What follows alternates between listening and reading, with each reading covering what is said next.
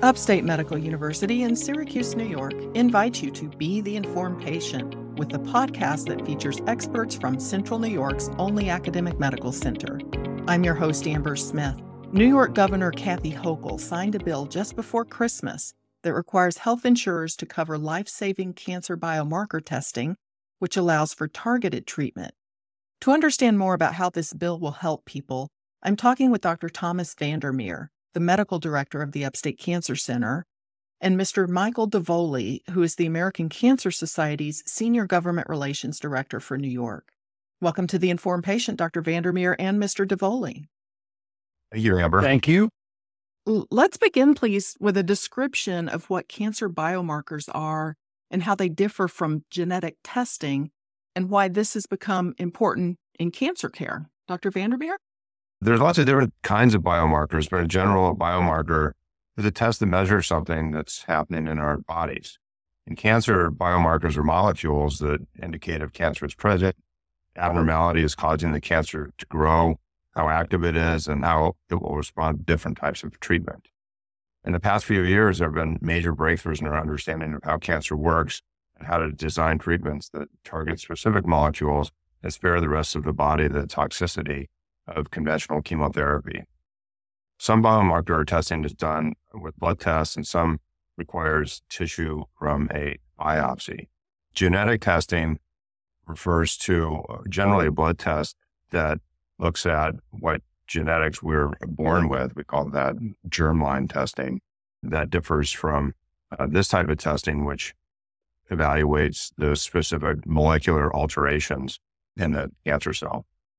So, this sounds like it's fairly new. How, how, long has it been that biomarkers have been a tool for cancer care providers? We go back to uh, 2001 when the FDA approved the first drug called Gleevec that is designed to target a specific protein on a, on a cancer cell. This was very new at that time. That drug was incredibly effective against a couple of rare cancers. Uh, but the concept was so exciting that the FDA approved it in about two and a half months. Since then, molecular targets and their biomarkers have been identified in many different cancers with numerous new drugs created to interfere with cancer cell growth. And now there are so many potential molecular targets for treatment uh, testing is done on a panel of over 300 molecular alterations. So, at this point, which cancers is biomarker testing used in the most? Uh, well, it's increasing. All cancers have can have molecular targets for, for treatment. Uh, they're most commonly seen in non-small cell lung cancer, melanoma, breast, and colorectal cancer. Uh, 37 of the 62 anti-cancer drugs launched in the past five years re- require biomarker testing to determine effectiveness. And increasingly, we're finding that these new drugs work against more and more types of cancer. Do you ever have patients who need this, who need biomarker testing or would benefit from it, but whose insurance companies won't pay for it? Do you see that happen? Oh, definitely, and that's why this is this is so exciting. Uh, my practice focuses on pancreatic cancer, and the typical policy for insurance companies is that they only cover biomarker testing for patients with metastatic disease. But as a surgeon, I, I see early stage pancreatic cancer, and we've had a number of patients where we wanted to get biomarker testing and we figured out how to do it one way or another. And they received targeted treatment, which would be different than the treatment that they would receive if we didn't know about the specific molecular alteration in their cancer and we've had patients who had the cancer completely eradicated and there was none seen on the surgical space. Wow. So, when you say targeted treatment, can you describe what is meant by targeted treatment and how it compares to, I guess, traditional treatment? Yeah, well, traditional chemotherapy agents interfere with cell growth throughout the body. They focus on growth patterns that tend to be more common in cancer cells, but all cells get affected, so there can be significant toxicity. These newer targeted treatments modify specific molecular processes that are unique to cancer cells and interfere with cellular signals that cause cancer cells to grow or limit our own body's immune response to fight the cancer. So as a result, there's much less collateral damage to normal cells because the activity of these drugs is so much more specific and limited. And with newer targeted treatments coming down the line, Um, they're using the molecular profile of a person's individual cancer to design custom vaccines or to reprogram a patient's own immune cells to kill their cancer. Mr. Davoli, do I understand correctly that this bill was needed because only about a third of health insurers in New York were paying for biomarker testing? Yeah, that is correct. You know, while all insurance plans in the state cover some biomarker testing for some patients, only around 31% of commercial plans cover what is considered comprehensive testing. And in addition, Medicaid does not cover comprehensive testing either. So Medicaid covers some testing for some patients. So, for example, uh, a commercial plan or Medicaid may cover testing for, say, breast cancer only, but no other cancer. But they also may say, we're going to cover it if it's a stage three or stage four diagnosis, but we're not going to cover it for an earlier stage. So comprehensive biomarker testing, which is what this bill would achieve, uh, requires coverage for all testing for all diseases and at all stages when medically appropriate. You mentioned Medicaid. What about Medicare for seniors? Does that cover biomarker testing? Yeah, luckily, Medicare already covers comprehensive biomarker testing. That's governed by the federal government, they established this in law several years ago. But Medicaid, on the other hand, the rules are governed sort of on a state by state basis. And so Medicaid only covers some testing for some patients, you know, similar to the way the commercial market. And in a state like New York, when you've got over, you know, around 8 million people that are on Medicaid, that is so critically important. Do you know if biomarker testing is covered in other states? Well, so New York State just became the 13th state in the nation to enact comprehensive biomarker testing. New York joined states like California, Texas, Rhode Island, even Arkansas and Louisiana. So it's a it's a real mix of sort of larger and smaller states that have done this. And I do know that there are efforts underway uh, in all 50 states to establish comprehensive biomarker laws similar to the one we now will have here in New York. Are you familiar enough with the language of this bill to tell whether does it account for the advances in biomarker testing that are bound to happen in this field? Uh, it does, and, and that's one of the exciting things about the bill is it's really a it's not a cancer bill per se. It's a science bill. It's a pro science bill that sets out a set of criteria that says if different tests for biomarkers meet these different sets of criteria, then they must be covered. And there's a list of different types of criteria. And as long as the test meets one or more of those sets of criteria, it would be covered. So, for example, if something is an FDA test for that disease, it would be covered. Or if there are national guidelines set out for a certain type of disease and a test, it would be covered if there is a Medicare approval already for that type of test, it would be covered. And so a test that they didn't exist 10 years ago or even five years ago, but that is developed in the future, as long as it meets those criteria in the bill, it would be covered. And a perfect example of this is, as the doctor mentioned, you know, you have individual tests for individual biomarkers that have been going on for 20 years where we've been able to sort of say test one biomarker at a time.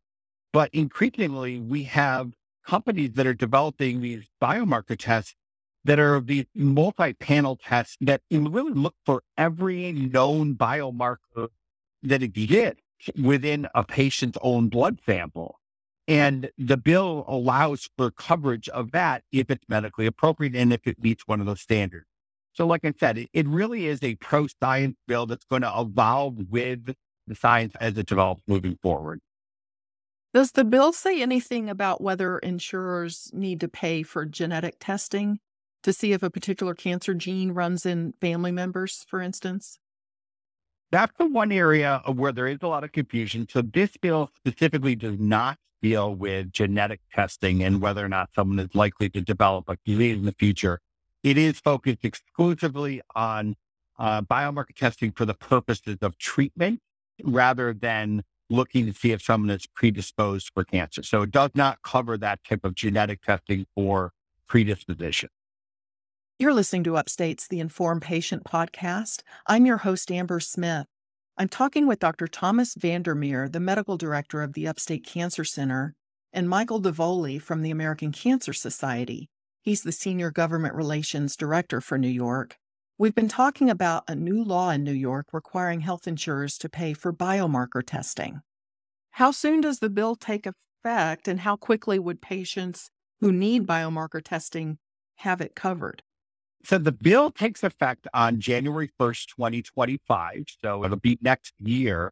However, we do know that um, putting this bill in place, a lot of insurance plans are already starting to add this comprehensive testing. So, like I mentioned, 31% of commercial plans were not covering comprehensive testing. Well, that does mean that the majority were covering testing already voluntarily. And so what we believe this is going to do is ensure that everyone covering it beginning January 1st. But in the meantime, we do believe more and more insurance companies are going to add this coverage benefit because they see the value of it. And now that they see the law that's on the book, they're going to recognize that they might as well start doing this for the benefit of their patient. Dr. VanderMeer, can you walk us through how a hypothetical person might learn that they would benefit from biomarker testing? The most common gene panel that's looked at is called Foundation One. And on their website, there's a there's a table that shows based on what type of cancer, what different molecular alterations there might be, and then it even says which which drugs are available to to to treat those. There's also guidelines published by the National Comprehensive Cancer Network for each type of cancer, and so people can get information about that generally just medical oncologists are, are very aware of this, that they are really enthusiastic about all these targeted therapies and, and rapid growth and their ability to use targeted therapies. So uh, usually just talking to your medical oncologist will be probably the, the easiest and best way to, to, to do it. So is this what happens almost immediately after you learn that you have cancer? Is this the next step is to find out whether a biomarker test could help? It hasn't been because we haven't been able to get it approved.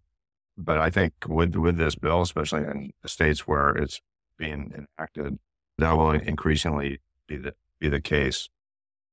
So is it like going to a lab for blood work generally? I know you said sometimes there's a biopsy, but often is it a blood draw and then you wait a certain amount of time to get the results? Uh, there are blood tests. What we find more useful though is is a test on the biopsy specimen itself, because the alterations are uh, frequently different in the cancer itself compared to to what we see in the blood. All cancers are diagnosed with with a biopsy, so if it's a solid tumor, you know, like say lung cancer, then there's a biopsy of that. But even leukemias, there's a bone marrow biopsy. And so uh, these tests can be run on on any specimen. Is this a test where the results come back either yes or no, or is there more interpretation needed? The tests come back, it'll say which molecular alteration is, is present and give you a lot of specific information about that. The gene panels are really um, targeted to what would be actionable in terms of treatment. So they're all set up with a specific goal of identifying changes that would impact treatment. So is treatment sort of put on hold until you get the results back, or are there certain parts of treatment that you would start ahead of time?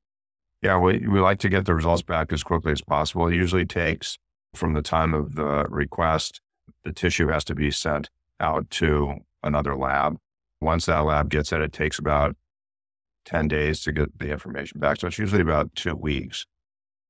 You know, so it, it depends on the severity of the cancer. People can, can wait those two weeks without much harm. Then a lot of times we would wait to, to that information back. Uh, increasingly, larger institutions are trying to bring those tests in house so that we get the, the information more quickly. If a person finds out they have a particular biomarker, does that mean that their children or other family members will have the same biomarker? No. Uh, the the biomarker on the tumor is is typically unique to the tumor. The germline testing, which is, is what we're born with and is the composition of all of our cells, that is heritable. And so if you take, say, like a BRCA mutation, that may be in your gene line, that would be passed on to your to your children. That that runs in your in your family. That's also going to be present on your tumor cell, most likely.